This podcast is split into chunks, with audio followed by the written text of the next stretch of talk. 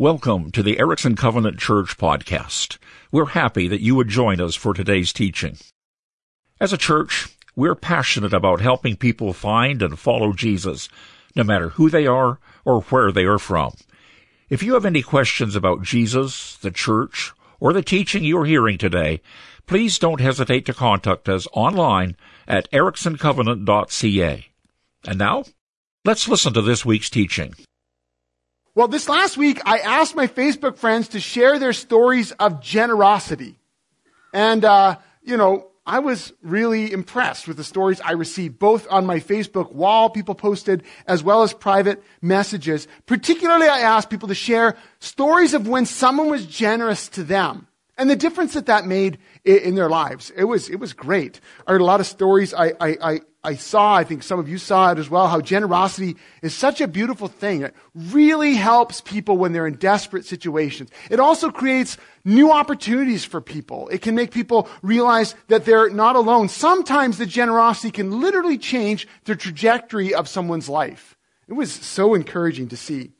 Uh, people who experienced uh, generosity in, in, beautiful ways. People who even uh, experienced something for the first time that, that initiated for them a journey uh, to find and follow Jesus. It's beautiful. I'll try to include us a few snippets of that during our time today, but I encourage you to ask others, ask people in your own life, like, when was someone generous to you? What was that like? And uh, listen to the stories, share stories with each other. Uh, one of my friends uh, from away, you don't know her, gave me permission to share her story. And so I actually want to read literally the message she sent to me uh, privately because it was beautiful. She said, A year and a half ago, I was preparing to move into a new apartment. It needed a lot of work, but had the perfect studio space. Myself and a few friends started patching and painting. I had a week to get it done and move out of the place I was house sitting. Halfway through the week, I ended up in the hospital having major emergency surgery. My friends and church family pitched in and finished the work. They also rented a U-Haul at no cost to me and moved my stuff. I came home to find all my things put away, my bed made, and everything arranged. Some of you might not feel good about that. I, I know. Yeah. I'm married to someone who wouldn't feel very good about that, but you know, nonetheless, there was generosity. So they said, then they fed me and visited me during the next few weeks of recovery. And in the end, about 35 different people contributed to my needs. It was an amazing, most amazing outpouring of love and care I've ever received. I'd only been in Lethbridge about six months at the time. And when I asked her, I said, well, how did that experience make you feel, like receiving that kind of generosity? And, and, and how did it change your relationships? She responded, said, it was overwhelming. It was definitely brought me fully into the community within the church. I have many strong relationships as a result. It also reminds me to not neglect offering the same type of care and help to others in need, even if I don't know them well. That's great. Generosity given in small ways or large ways is a beautiful thing. I think we all can acknowledge that. When we see it, when we see it practiced, we know it's good. We know it's right. We know it's God honoring. But where does that generosity come from? What generates generosity? How is it nurtured? How is it grown? How is it practiced among us, among our own families, among our church family? We're a couple months now into our Sunday teaching through the book of Acts, and I know that small groups have kicked up, and the, the, the many of you who are part of small groups are also discussing the story of Acts and the implications for our lives uh, throughout the week.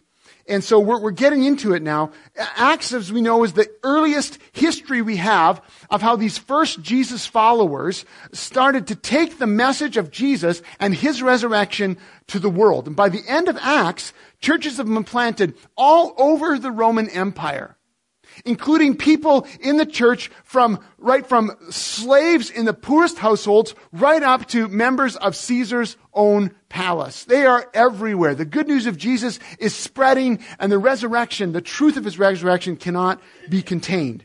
Well, that's where the story's going. But we're still in the early part of the story. We're still back in the cradle, as it were, in Jerusalem, right where it all got started. Remember what's been happening so far? Little catch up. The Holy Spirit's come. He's come to live, actually. God's own Spirit has come to live inside these first followers of Jesus, and He's empowering them to be His witnesses, witnesses to Him and His resurrection. And being the witnesses that Jesus promised, uh, the Holy Spirit is now, he's, he's fulfilling that promise in them. Jesus gave the promise, the Holy Spirit's fulfilling, both in how they're talking about Jesus, very boldly, but also in how they're living as a community, together, how they talk and how they live. Imagine that, is bearing witness to Jesus. It's beautiful. But their witness to Jesus is starting to create waves, isn't it? First of all, people are hearing the message. People are getting in. The, the, church is growing. Thousands of people are now following Jesus. But also the disciples are starting to get pushback from the same religious authorities. This must have felt very ominous in some ways. The same guys who had crucified Jesus just weeks before are now threatening them. They're not happy that the guy they killed apparently has come back to life, so these guys say. And now they're telling everybody they can get on it too. They start to experience the pushback. The first uh, two apostles we hear about, Peter and John, they've already spent the night in the Crowbar Hotel. And then when they're released in the morning, they're threatened not to, quote, not to speak or teach at all in the name of Jesus, which of course they promptly ignore and continue to do anyway. That's how it ended last week. Peter and John came home, reported to the rest of the church what happened, and then rather than seeking witness protection, they pray for boldness. And Peter spoke about that. Peter Hambury, that is, spoke what Peter and John and the church is doing. But I want to pick up uh, just the last few verses there because it, it, helps us with today. So I want to pick up in Acts uh, 4.29 and then, and then we'll finish the chapter together. So backing up just slightly, uh, after coming and reporting, he says, Now, Lord, this is kind of the end of their prayer, consider their threats and enable your servants to speak your word with great boldness, stretch out your hand to heal and perform signs and wonders through the name of your holy servant Jesus. After they prayed, the place where they were meeting was shaken. They were all filled with the Holy Spirit and spoke the word of God boldly. This is a great summation. What happens next, though, is Luke then goes on, this is where we're looking today, to give us another snapshot of the early church. He, he pulls back the curtain for us, now living almost 2,000 years distant. He pulls back the curtain for us to see how they're living, what their life together as a church actually looked like on the ground. So, so listen to this picture that, um, that Luke paints for us.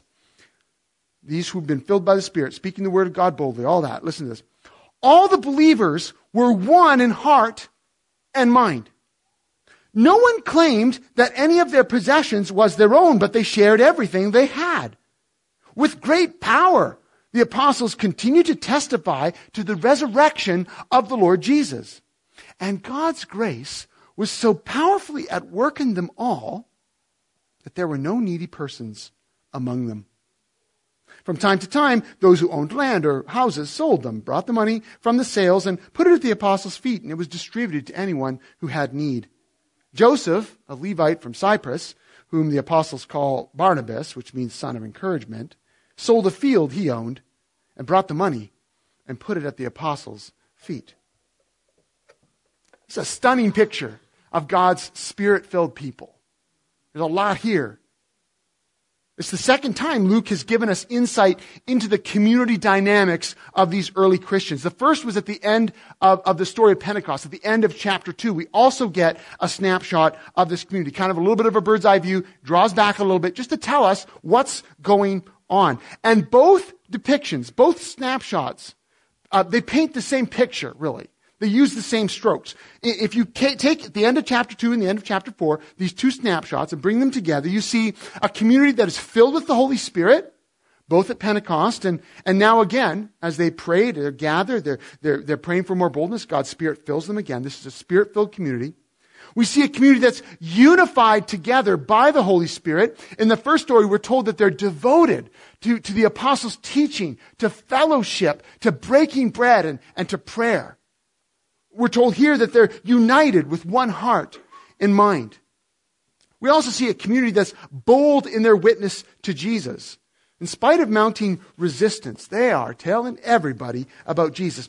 And then very front and center, we see a community that is overflowing with generosity. They're sharing their possessions with anyone who has needs within the church.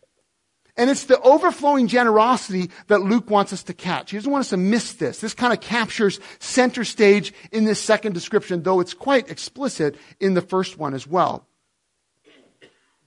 Here in snapshot number two, Luke highlights a very significant outcome to the church's unified, shared life of generosity. The result he wants us to see that in this early church community, now hovering around the population of Creston, right? 5,000 plus. Doesn't include you out in Canyon or Erickson or Wynndel or, you know, we're still Gentiles. But, you know, or at least Judea and Samaria. Samaria, which one's that? Oh, just, okay. In this early community of Jesus, hovering around the population of Creston at this point, Luke wants us to see that there were no needy persons among them. None. No needy persons. I want you to think about that for a moment. Nobody without food. No one without resources. Nobody without care. No one, part of this Christian community, was out begging on the streets during the day. No one was needing to degrade themselves or dehumanize, themselves just to make ends meet. And listen, friends, in this era, this is, this is amazing. This is mind-boggling. There are poor people everywhere. You couldn't go to the market or the temple or the fields or your friend's home without tripping over somebody begging you for money. Because there's poor everywhere. Except, as it turns out, among the Christians, among the church. The church was caring for its own. Needy people who joined that community were no longer needy anymore. All their needs were being met by the shared generosity of others. And this is true through Christian history. In the early centuries, a plague was sweeping through Rome, and everybody was dying, and all the elite were running to the hills, quite literally, to get out of there. But early Christians cared for their own and everyone else who had need. They would go into the streets and they would bring people, and this was a plague that killed many, many, many people. But as it turns out, the care that Christians gave to others not only enabled people to survive who would have died, you know, they would just die of dehydration or being ignored, especially the poor. Not only did they survive, you know, more people survived, but there was actually a growth in the church. It, it actually led to many placing their faith in Christ, but actually then serving others. And more people were being saved, quite literally, from what they would have been a death in the, in the gutter. Yes, there were Christians who died from the plague, but they thought it worthy. They thought it worth it to give up their lives for the sake of others. And they were out there serving. It's an amazing demonstration that generosity and generous care is woven right into the DNA. It's what the Spirit brings when He comes and moves in. Well, here's what's so interesting. Luke isn't just giving us a random fact about a kind community. He's actually showing us that the Holy Spirit's presence is not only fulfilling Jesus' promise of witness, which he does every step of the way, but also the Spirit's presence is fulfilling a long held vision that God had for his covenant people. When Luke says the phrase, there were no needy persons among them, he's actually reaching way back to an old story. He's actually reaching way back to an ancient vision that God had cast for his people when he first gave them the law. In Deuteronomy 15, uh, 1 to 11, I'm going to read it. In order to prevent what would have been systemic oppression or abuse or, you know, hurting people, Yahweh, He put a system of debt relief and personal protection into the law. Listen, listen to this. I want you to hear it because it's, it's super important. Uh, just 11 verses uh, from Deuteronomy 15. It says, At the end of every seven years, you must cancel debts. This is how it is to be done. Every creditor shall cancel any loan they have made to a fellow Israelite. You shall not require payment from anyone among their own people because the Lord's time has come for canceling the debts. You may require payment from a foreigner, but you must cancel any debt your fellow Israelite owns, owes you. However, there need be no poor people among you. For in the land the Lord your God is giving you to possess as your inheritance, he will richly bless you. If only you fully obey the Lord your God and are careful to follow all these commands I'm giving you today, for the Lord your God will bless you as he's promised, and you will lend to many nations, but will borrow from none. You, you will rule over many nations, but none will rule over you. If anyone is poor among your fellow Israelites in any of the towns of the land the Lord your God is giving you, do not be hard hearted or tight fisted toward them. Rather, be open handed and freely lend them whatever they need. Be careful not to harbor this wicked thought. The seventh year, the year for canceling debts, is near, so that you do not show ill will toward the needy among your fellow Israelites and give them nothing. They may then appeal to the Lord against you, and you will be found guilty of sin. Give generously to them, and do so without a grudging heart. Then, because of this, the Lord your God will bless you in all your work and in everything you put your hand to. There will always be poor in the land. Therefore, I command you to be open handed toward your fellow Israelites who are poor and needy in your land. Generosity was an old covenant principle too, but now that the Spirit had come, God's people, who are now part of this new covenant established by Jesus Christ through his death, through his resurrection, sealed by the Holy Spirit who has come, here's what's so interesting. In a very obvious, tangible way, this Spirit filled community of Jesus is now living God's jubilee, as it were, living God's hopes in their everyday life hopes for his community. In the old covenant, Yahweh told them that there need not be any needy persons among them, among his covenant people, and he instilled this pattern of debt relief every seven years. But even by the end of this little section, Deuteronomy, Yahweh reminds them to be generous and open handed because they would always have the needy among them. Yahweh himself knew that his vision would never be fulfilled in them until now. Because here in this post Pentecost community, Luke very intentionally reveals that Jubilee, debt relief, whatever, isn't a law that's being grudgingly kept every seven years, but rather it's a vibrant vision that's being lived out now in this community in the power of the Holy Spirit. And because, we read in Acts 4.33, God's grace was so powerfully at work in them all, there were no needy persons among them. And that generosity, my friends, is a powerful witness to the resurrection of Jesus in and of itself. Because, as I titled the sermon, nothing says Jesus like generosity. Nothing. And combined with their bold witness to the resurrection of Jesus, this good news of Jesus is making huge inroads into the Jerusalem community. Remember one of our, uh, a couple of our key interpretive questions? We want to ask that for Acts right now. We want to ask the question, how was or how is, how was the Holy Spirit fulfilling His promise of witness then? When we just take a little bit of an overview right now, we remember where we've come from. We know that He's doing that. He's fulfilling His promise through powerful preaching, through witness, verbal witness that's being given, despite persecution, that Jesus has risen from the dead, is ascended to the right hand of the Father, and has given the Holy Spirit. This is the witness, powerful preaching. But also through the shared life. The end of the chapter 2 description, we're told that as a result of the way they're living, many people are being added to the community every day. And then also now through generous giving, because it's solid evidence that God's grace is at work in them the Holy Spirit is continuing to fulfill his promise in the very same ways among us even today. So for today, we're going to focus on what Luke wants us to see in this, in this part of the story. How God's grace generates generosity. Now, I thought a lot about that this week and the last few weeks as I was, as we were leading up to this. And it led me to ask a few questions and maybe you can join me in that. How is our generosity a result of God's grace? Because that's the indication that uh, Luke is giving us. How does generosity point others to Jesus?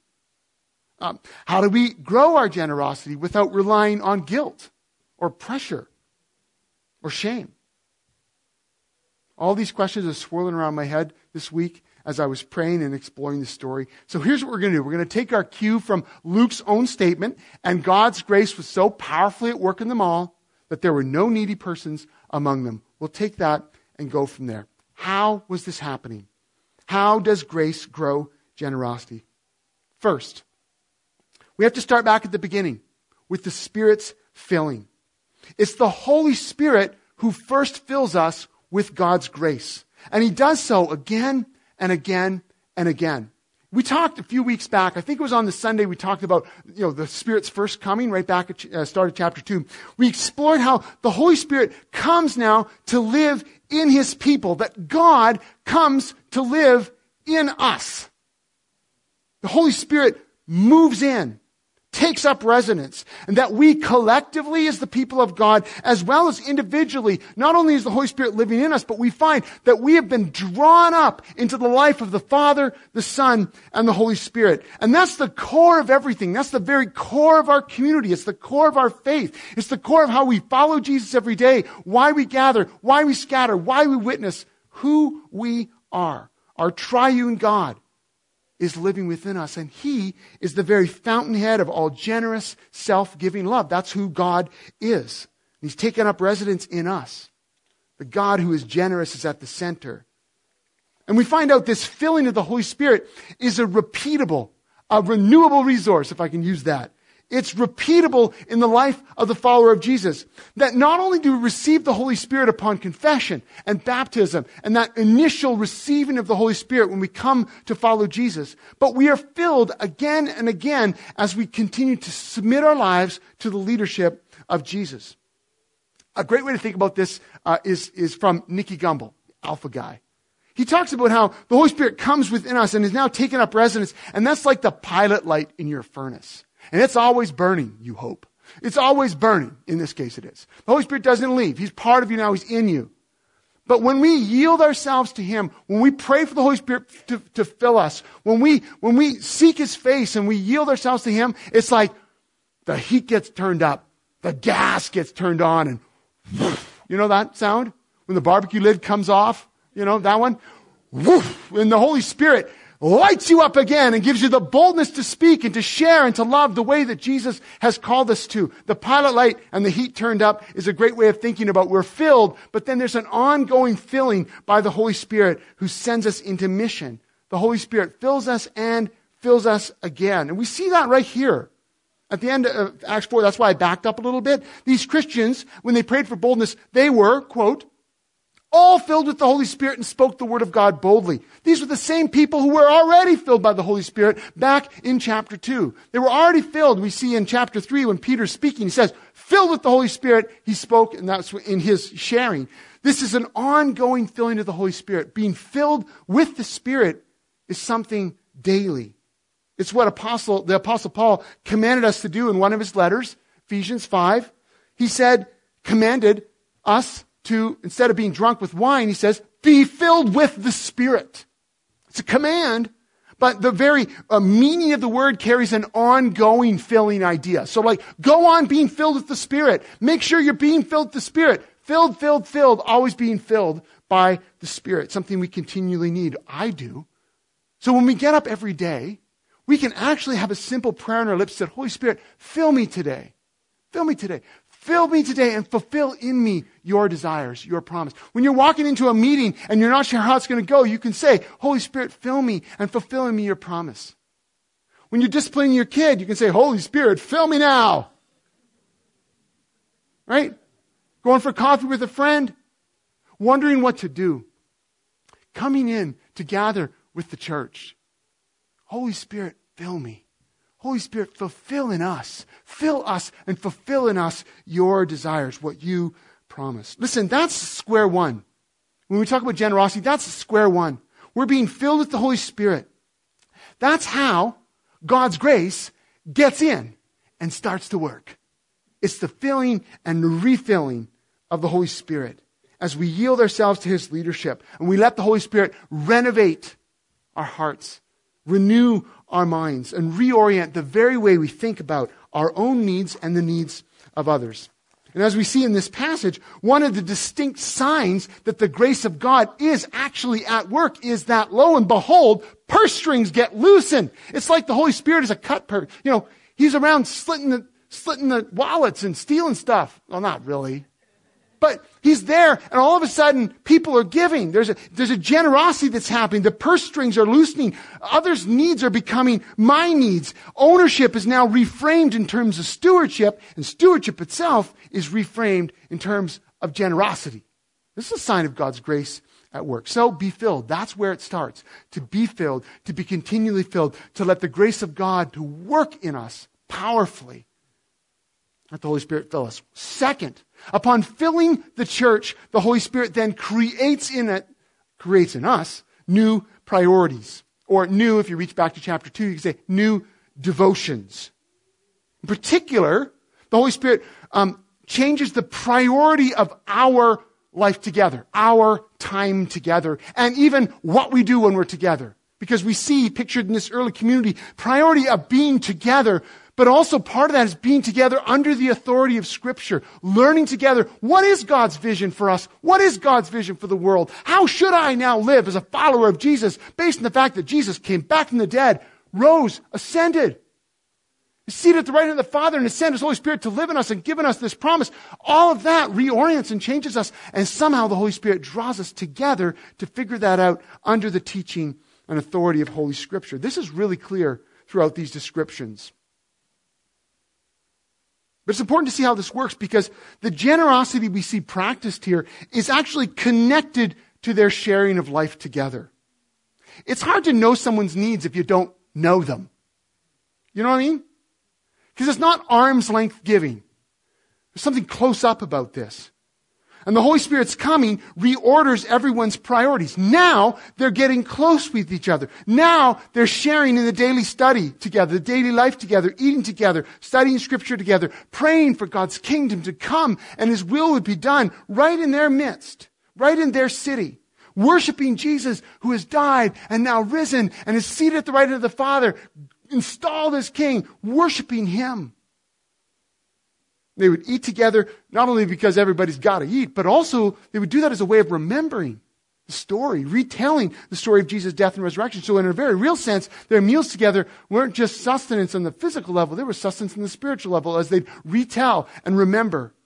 Every meal in that sense became Eucharistic, a communion meal. And that, friends, that shared life, that new devotion, that brought them close to each other God's grace was working so powerfully in this community that first it starts with that. It starts by reordering their priorities. Reordering, dare I say it, the calendar. The days of the week. The way we spend our time, our meal times, our evenings, our weekends. And actually, the generosity we see could not have happened otherwise. It wouldn't have occurred if this hadn't first happened. So much so, in fact, that we could say that the power of God's grace working in their lives was directly proportional to how much He was actually pulling them together as a new covenant community. The amazing generosity we see happen in this community would not have been possible if it hadn't been for these new priorities, this one heart, this one mind, this shared life of this community. So, in terms of concrete steps, there's a challenge. The Holy Spirit invites us to get close as we ask the Holy Spirit to fill us, He fills us with new devotion, with new priorities. And know this, the Holy Spirit's work in us, He will always draw us more deeply into community with each other. Sometimes we resist that. But the Holy Spirit will always, He never will draw us away. He'll always draw us to each other. He'll draw us more deeply into community, more deeply into shared life. The Holy Spirit fills us as a church, as a, as a whole, as a body, so that we then gather regularly, certainly weekly, maybe even daily as a spirit filled community, whether it's gathering in someone's home, whether it's gathering in a coffee shop, whether it's gathering with friends over a fence, or in small groups, or in larger gatherings like this. All of this is how. It's like the mechanics of God's grace working powerfully in us. And the net effect is where we go next. Third, by filling us up and then pulling us together, the Holy Spirit makes us attentive to each other's needs. This is just true. When we get involved in each other's lives, we get involved in each other's needs. Right? Just think about it. That's how it happens in your own life. As God's grace is worked into us, we start to care more for how others are doing than we ever have before. Because these aren't just faceless people or needs out there, some sort of whatever. It's like my friend, my brother, my sister, and I know exactly what's going on, and I've been praying for them, and all of a sudden, I'm more attentive to what's on. In every one of the generosity stories I heard this week, every single one, it showed how proximity influenced generosity. It really did. People were close enough to notice someone's need, which they then drew from their own resources to meet. My friend Lynette told this beautiful story, and I've known Lynette for many years. She's a worship leader, and she was leading worship with a guitar that wouldn't stay in tune. Can we just all bow for a moment and imagine that? I mean, maybe God was getting glory, but nobody else was getting good, right? Painful. And she would cry to try to keep this guitar in tune. She's a beautiful worship leader with a beautiful voice, but a guitar in tune serves no one. So one day after the gathering of the church, the sound man, who I also know, said, Lynette, I have something for you. Took her out to the parking lot and gave her a, like a $1,500 beautiful Takamine guitar and said, I really feel the Holy Spirit has asked me to give this to you. You're serving the church, and I just want to bless you and give this to you. And she was totally overwhelmed and uh, her worship leading, uh, you know, let's just all say it, was more edifying to the church afterwards, too. You all feel that with me, right? all of you who know how bad an out of tune guitar is? Yeah. And, and so there's beautiful. I heard another story. Uh, I'll just say it. Becky said someone generously bought milk for Ethan while he was little and gobbling up way lots of it, right? Uh, beautiful, beautiful stories. I heard people who looked around their house and saw furniture given by most everybody else and, and ways that people have just cared in small and big ways for people's lives. But every single one of them were influenced by proximity. You were close enough to know. You were close enough to notice.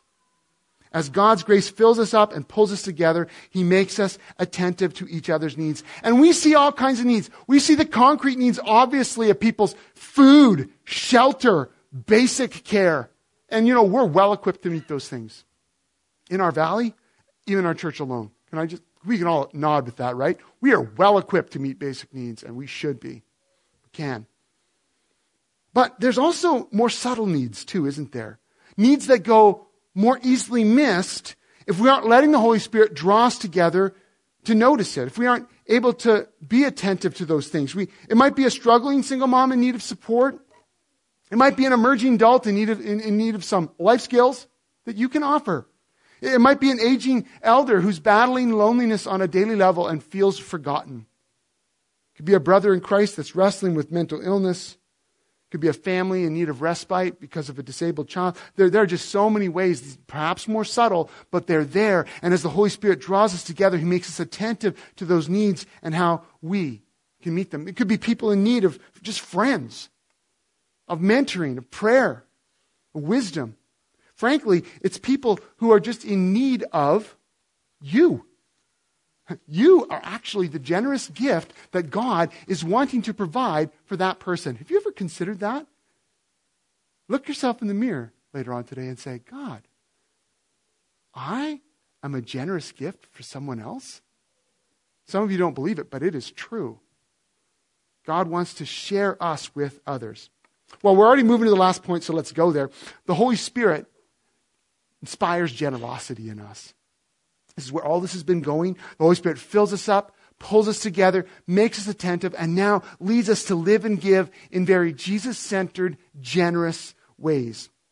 And this generosity, the kind of generosity that would lead to the elimination of needs in a community, is a powerful work of God's grace. Generosity isn't something that we generate under our own power. It's a gift of God's grace generated from within us as we submit to His filling, as we submit to his leadership in our lives. When we consider how we might grow in generosity, it's important that we get things in that proper order. We won't grow in generosity if we're sourced by guilt. Guilt doesn't grow generosity. We might give more at first, like dollars on, the, on, on cents. We, we might try harder for a while. We might even see some good things happen. But guilt doesn't change us from the heart out. Guilt doesn't work long term. Guilt, in that sense, is the opposite of grace as a motivator. And it won't grow our generosity towards others, but God's grace will.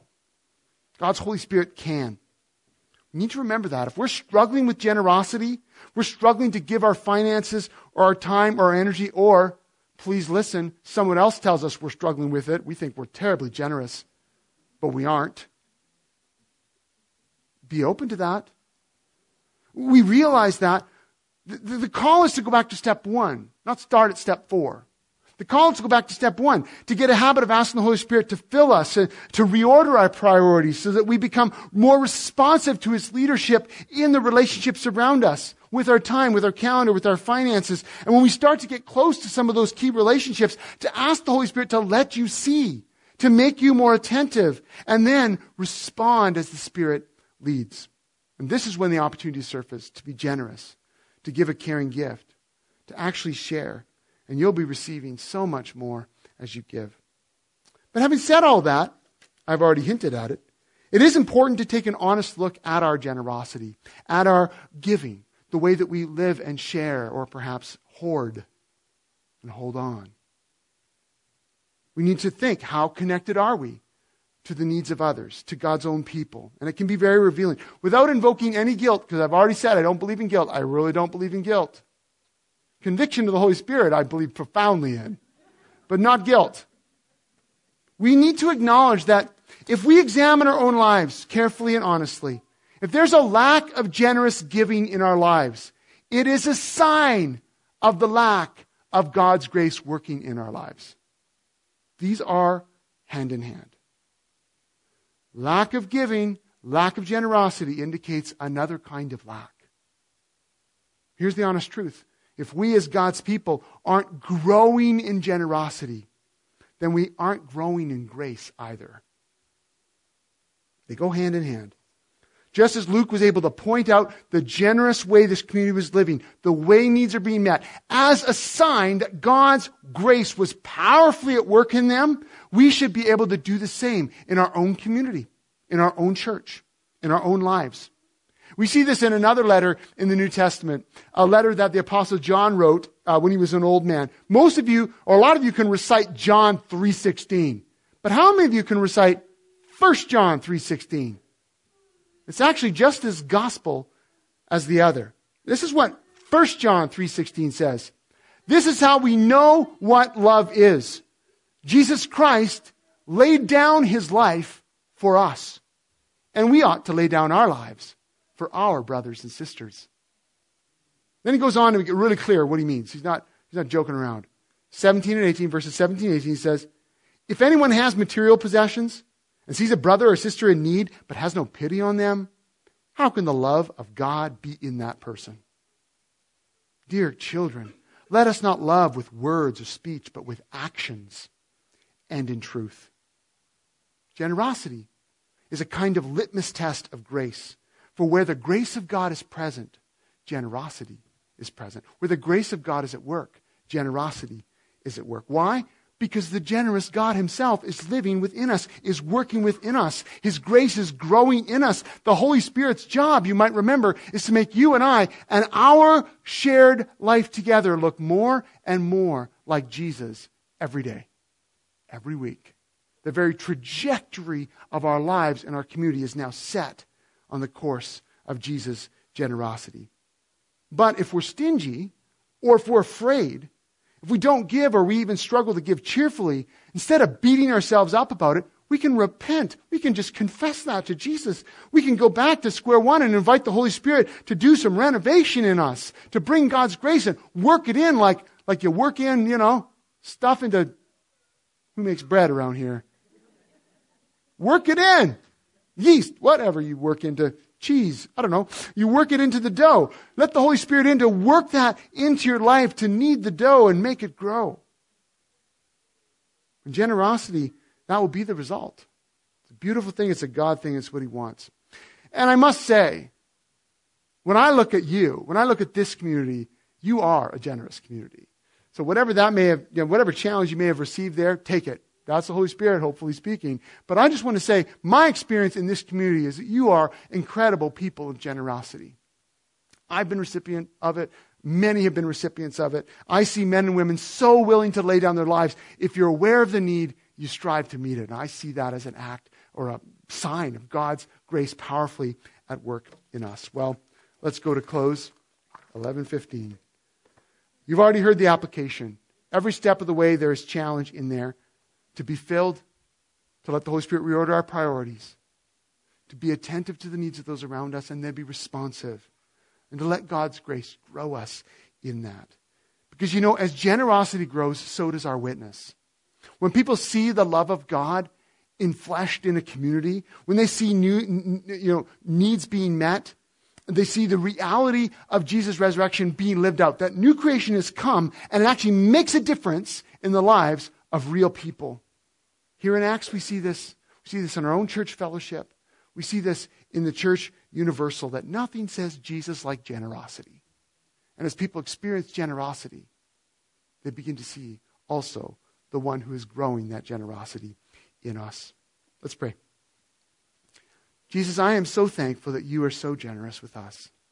What would we do if you had hoarded your riches to yourself? Instead, you laid down your life for us. And now you call us to lay down our lives for each other. That is a work of grace. We confess it. And in those places in our lives where we are fearful so that we hoard, where we are worried so that we, we, aren't, we, aren't, we hesitate, where, where we're, we're unsure or we're, we're stingy or we're just not connected at all, I pray, Holy Spirit, that you would fill us, that you would remind us, that you would renew in us your vision, and that we would see more generosity growing in our own hearts in ways that are beautiful and God honoring and life changing. I thank you for the work of grace that you are doing in us as a church, for the evidence of that in the many, many ways that we give and serve others. And we just ask, we just ask very simply, God, that you would work that grace more in us. Not out of guilt, but out of your grace. We would see more giving to the needs of those around us, more people experiencing your generosity through us. Because this is how you're fulfilling the promise Jesus gave that we would bear witness to your resurrection life in what we say and in what we do. We thank you and praise you. In your name we pray. Amen. Well, next week we get to look at the funnest story in Acts where people who were trying to act generous weren't actually being generous and God struck them dead.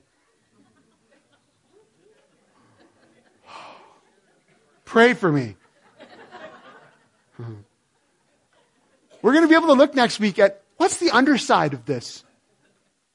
Because clearly there was one. How is it that a community that is so generous, how do they also still need to be attentive to what's going on in the heart? But I leave that for next week. Would you stand for your benediction and we'll go to coffee time? May the grace of our generous Father work powerfully in us, sending us to bear witness to the resurrection of Jesus and the very love of the Holy Spirit. Go in grace. See you at coffee time.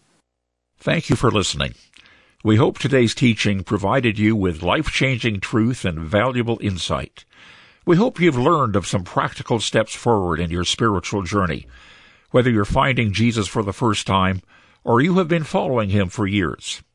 If you have been listening for a while, perhaps you're wondering how you can support the church financially. To find out, please go to ericksoncovenant.ca and click on the Donate tab. Thank you for being part of this journey with us. Every day we are seeking to help people to find and follow Jesus.